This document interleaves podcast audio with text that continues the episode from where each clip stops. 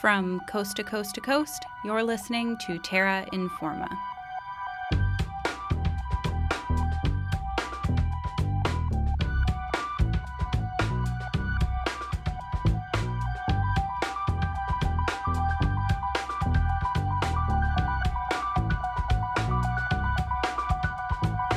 Hello and welcome to the show. My name is Hannah Cunningham, and I'll be your host for the next half hour of environmental news. I would like to begin this episode by acknowledging that Terra Informa is a production of CJSR 88.5 FM, a campus and community recording studio located in Edmonton, Alberta. We are situated on Treaty 6, the historic and present territory of Cree, Metis, Blackfoot, Dene, and many other First Peoples that live and gather here. While you listen to this week's episode, consider your connection to this land, the connections of those that came before you, and the connections of those that will come after. Climate change is one of the biggest threats to human society and the natural world. So, why don't we see it in the headlines every day? A few weeks ago, I got on the phone with Sean Holman and Dr. Joe Vipond to have a discussion about the climate crisis and how the media is reporting on it. Sean Holman is an associate professor of journalism at Mount Royal University and a Freedom of Information researcher. Dr. Joe Vipond is an emergency physician as well as a co chair of the Calgary Climate Hub, a volunteer run nonprofit organization. To give a little bit of context, this conversation took place back in September on the afternoon before a panel discussion on the topic of what responsible media coverage of the climate crisis looks like took place in Calgary. The panel discussion was hosted by the Calgary Climate Hub, and Sean Holman was one of the featured speakers. Additionally, later on in early October, Sean Holman would travel up to Edmonton to speak at the city's Change for Climate Talks event. Now, let's listen in to the conversation between myself, Dr. Joe Vipond, and Sean Holman.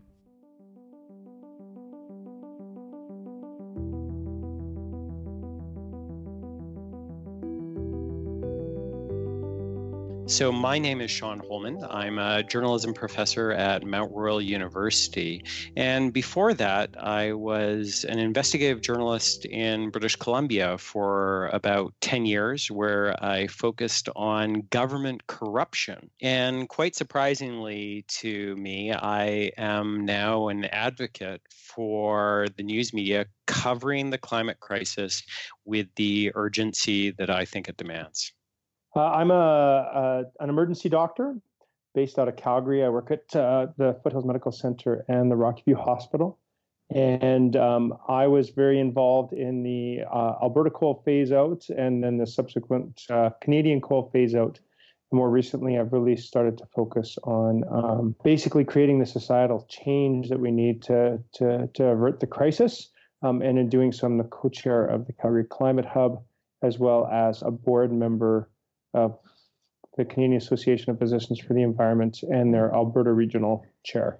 Some different backgrounds, which is cool.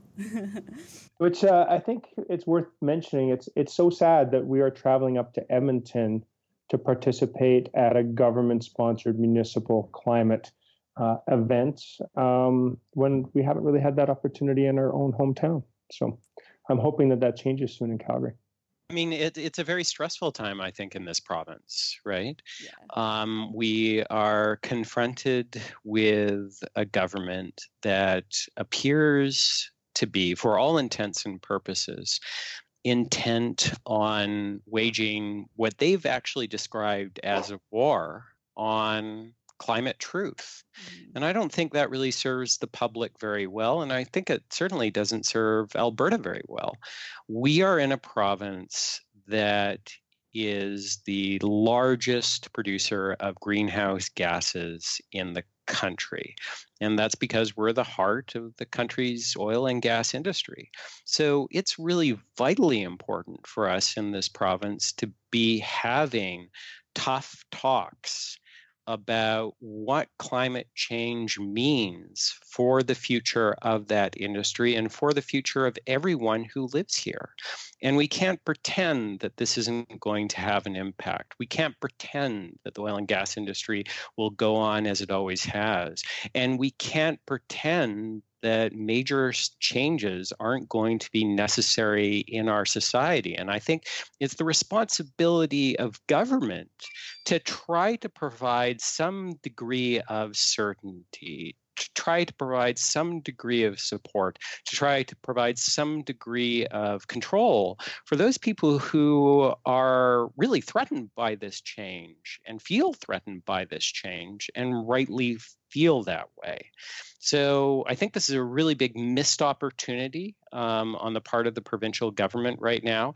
And I think it's uh, a major opportunity for the media in this province to be talking a lot more than it does about climate change and what it means for Alberta.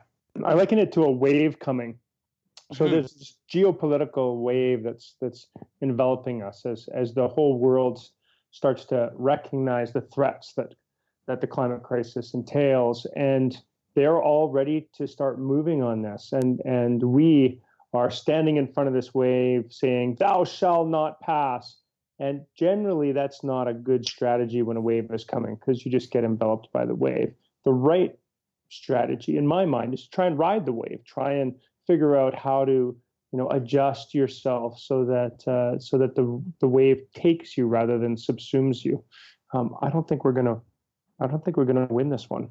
Part of the I'm pretty sure. Correct me if I'm wrong. The uh, lecture you'll be giving um, at the event tonight, and then maybe on um, in October in Edmonton is, I think, sort of um, centered around uh, an article you wrote for the Tyee back in back in May. In this article, you um, call out some of these failures of the media in their coverage of the climate crisis, whether it's just failing to cover it at all um, or failing to provide like localized and contextualized climate change coverage. So, I guess I wanted to ask the both of you: um, Can you talk about why you think these failures are so detrimental and how they're impacting we as a province or we as a country are, are facing or dealing with this this wave that is the climate crisis? Well, I think let's first talk about why we value the information, the truthful information that the media is supposed to be supplying to us. And there's really two reasons in our society. The first is control.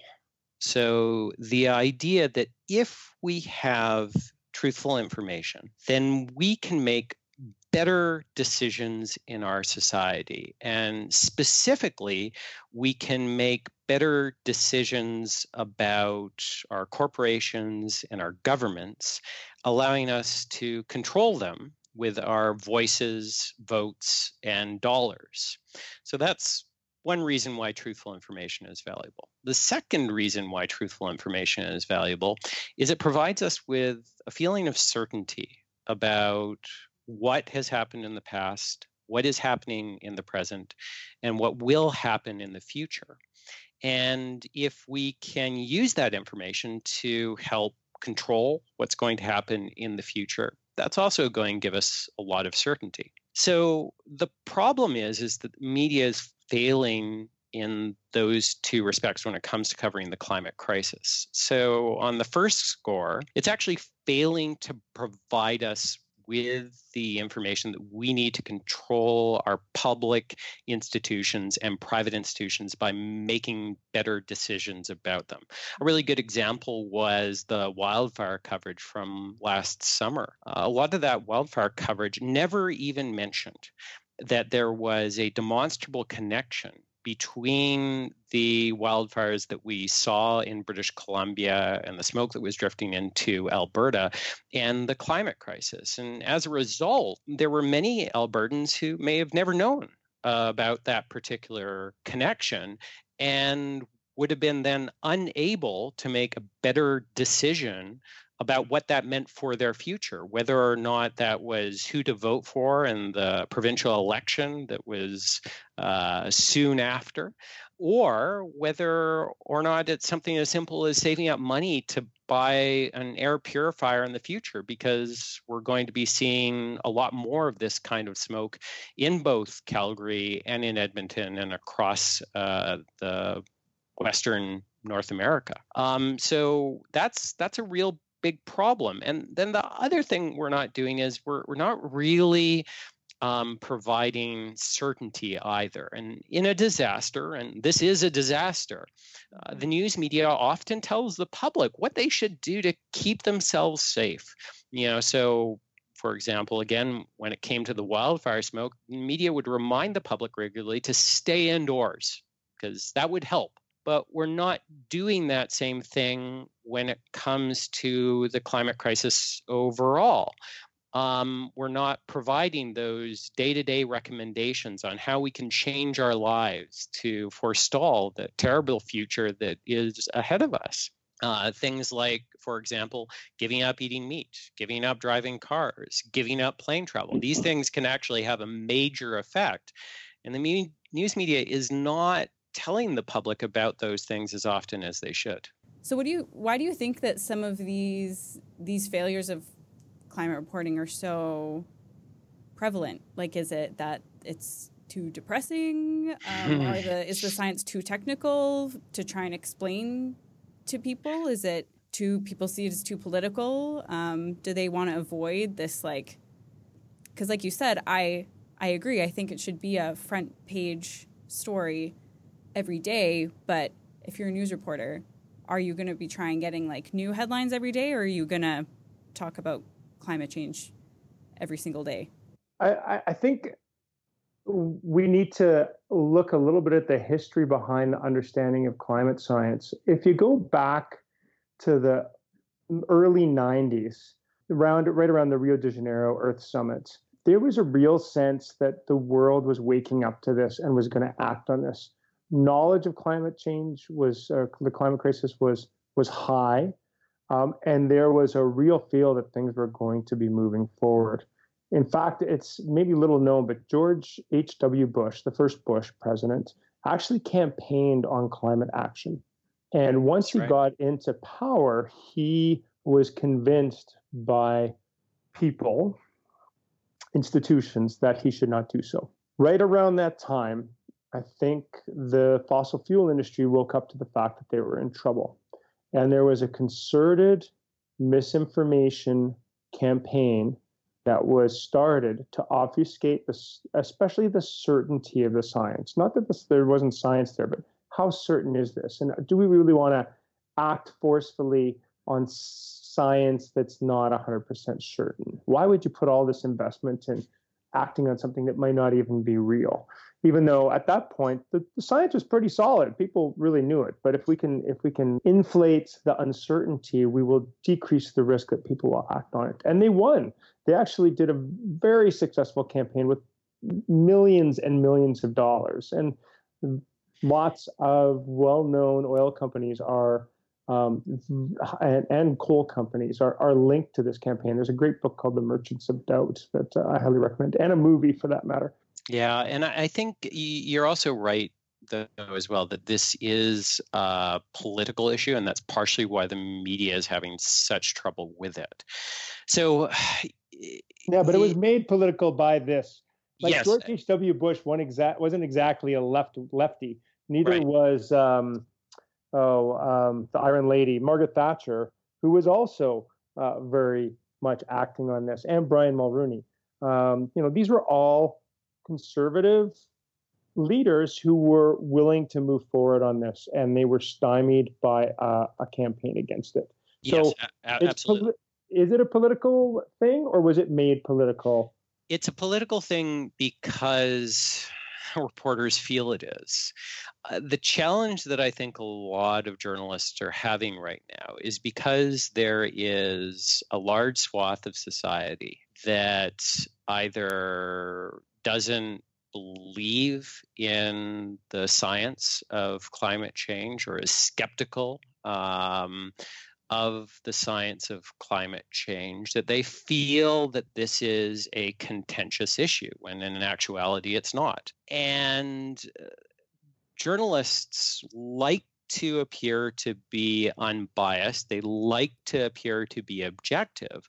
But by telling the truth about climate change, they can appear to be biased and not objective to a large portion of their audience. So I think that's why journalists are having a challenge right now when it comes to covering this particular issue. They're forgetting that our primary mission as members of the media is to tell the truth, regardless of how people may feel about that. So I think we're getting lost in this secondary value of appearing unbiased and appearing objective. And we want to do that because we want to maintain access and audience. But what is more important is this first priority, which is telling the truth. And we, uh, Sean and I had a really uh, great conversation with uh, a media organization who I'm going to remain unnamed. One of the things that they pointed out was that they've written some hard hitting articles on climate science, in particular, linking the, the fires up in, in Fort McMurray to climate um, and, and the, the flood follow up here in Calgary. Um, and one of the things that they said was that they're just not getting uptake on this. Like they, they measure mm-hmm. their impact on clicks, and mm. they got two clicks on these stories. Um, I think that's part of the issue is that this is corporate media and they earn money based on how many eyes see their stories. And um, because this uh, topic isn't at the forefront of everybody's mind, it's deemed harder to sell to the public. And, and that's an unfortunate consequence of, of the way our media is structured, which is, you know, pay per click. Like I was thinking about this, this like un, unbiased, balanced reporting thing, and when it comes to climate science, supporters feeling this need to represent both sides of the climate change debate, and especially when it's when it comes to the scientific part, the one side is this group of thousands of peer-reviewed scientists that are on board with, yep, anthropogenic climate change is definitely a thing. And then the other side, it's this much smaller group saying that they're not sure or that it's definitely not human caused. Does this perceived need or need, I guess, to really aim for balanced reporting and giving both sides their fair share, does this kind of create like a an idea for readers or listeners that there's really a lot more scientific uncertainty about climate change than there is? Yeah, absolutely. And and a lot of responsible media organizations have decided that they are simply not going to include the voices of climate change deniers um, and climate change skeptics as part of their coverage. Um, and if they do, it's only um, when they ensure that the audience is well aware that such skepticism and such denial is unfounded. Uh, media organizations like the Los Angeles Times and the BBC and The Conversation have all taken steps to do that. And that's warranted. I mean, for example, most mainstream news organizations these days would never give a platform to a anti-vaccine advocate um, because that's simply not a truthful position and yet uh, there are news organizations around the world who still do give voice to climate science deniers and skeptics, even though we have long since reached the point of certainty on that particular issue. It's really unconscionable, in my view, because what we're talking about here is a phenomena um, that is by 2050 going to result in a billion people displaced 250,000 deaths as a result of malnutrition alone, not to mention putting a million species around the world at risk and creating a situation where large swaths of the world are going to be subject to temperatures that are outside the limits of human tolerance. This is a disaster. Mm-hmm. This is a disaster. And uh, the fact that the media isn't being straight with the public, or at least not enough of the media is being straight with the public about that, is a tragedy of our time.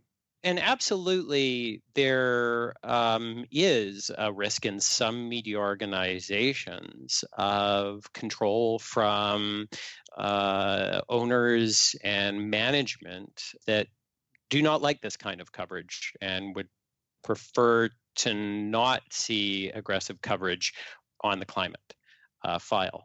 Um, but that said, sometimes that is a bit overstated. It does happen.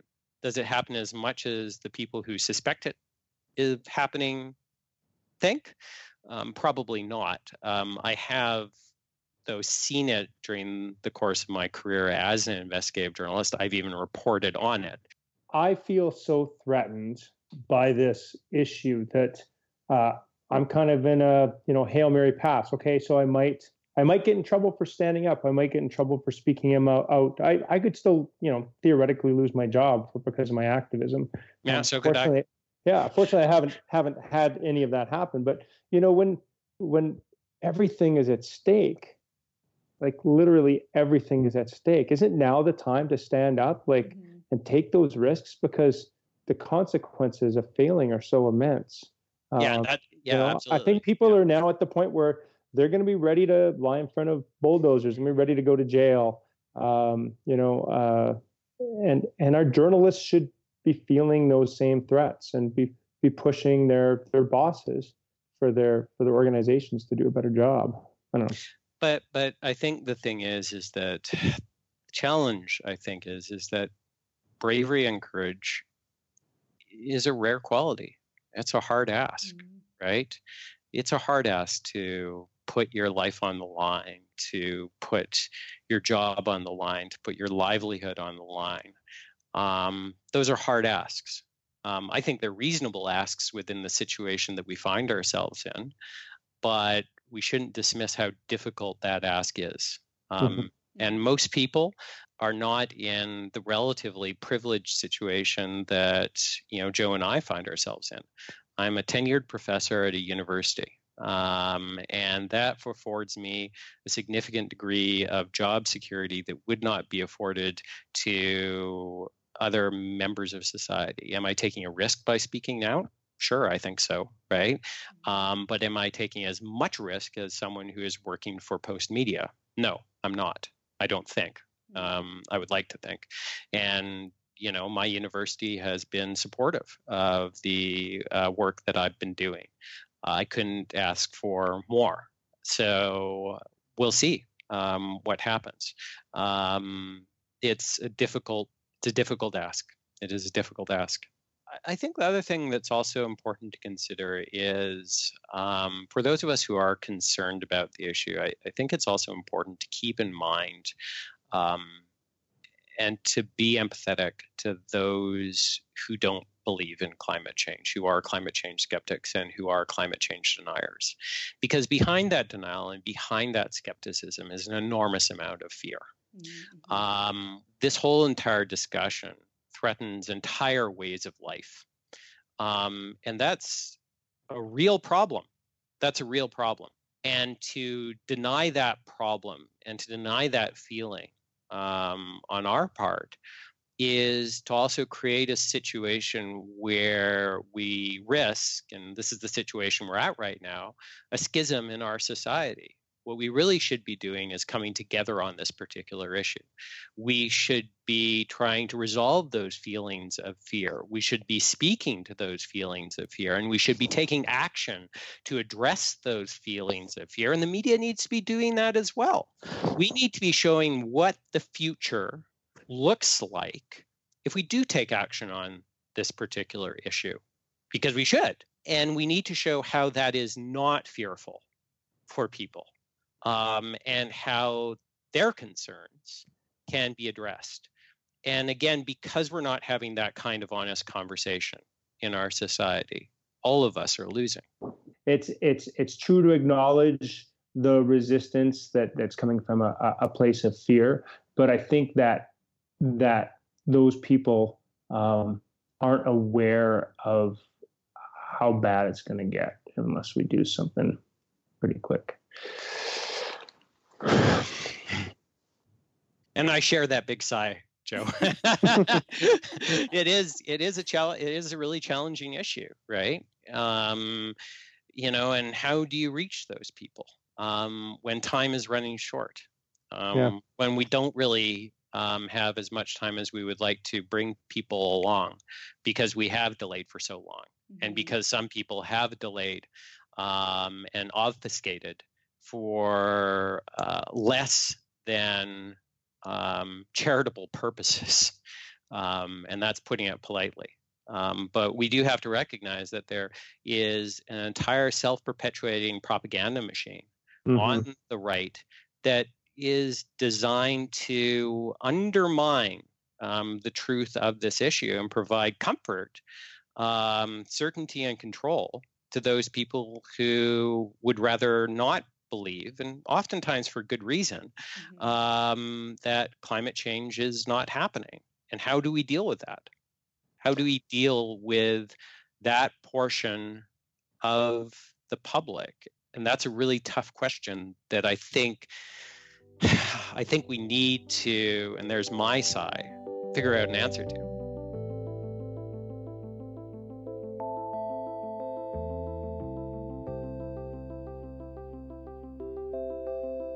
This is not going to be a, a, a short mm-hmm. uh, fight, but I think it's really important to underline how how important it is. Like this is we're we're fighting for beauty, we're fighting for love, we're fighting for um, all the things that we deeply care about. It's going to be such, even though it's going to be a long and hard fight, it's going to be so um, so valuable. You know, we we get to be a part of of defining the future of the world, and that's a real privilege.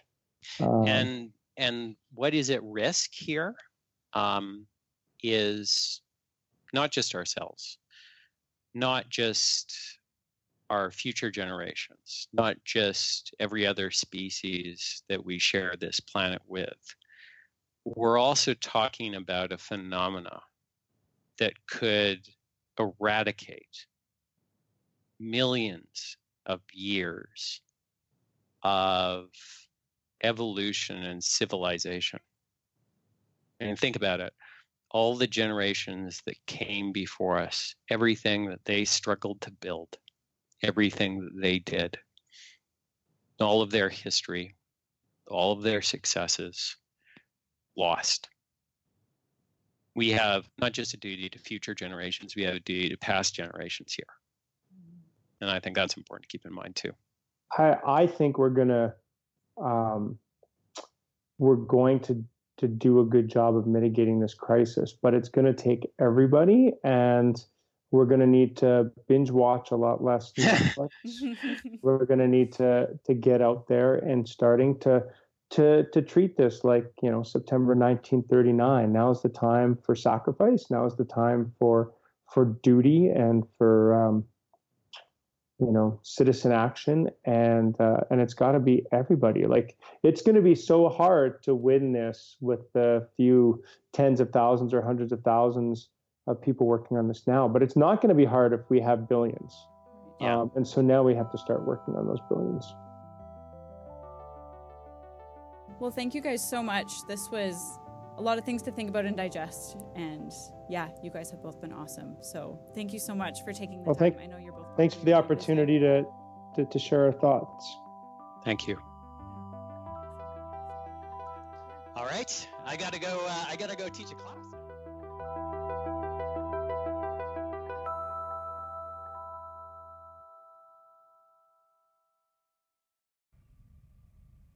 That was an interview done by myself, Hannah Cunningham, where I was speaking with Dr. Joe Vipond and Sean Holman. That's all the time we have for this week. Thank you to our volunteers, Carter Gorzitza, Elizabeth Dowdell, and Charlie Blay, for creating this week's episode. Terra Informa is entirely volunteer run, and we survive because of generous donations to our host studio, CJSR 88.5 FM. Next week is CJSR's annual fund drive, so get ready to show us some love and help us keep stories like this on the air. The fund drive theme this year is Homegrown Radio, and we are so excited to bring our Edmonton listeners an extra spooky Halloween week fund drive special that we promise will creep right through your speakers to take root in the compost that feeds your most delicious nightmares. Out of town listeners, never fear, or rather, do fear, that dark delight will be haunting your airwaves the very next week. I've been your host, Hannah Cunningham. Thank you so much for tuning in. Catch us next week right here on Terra Informa.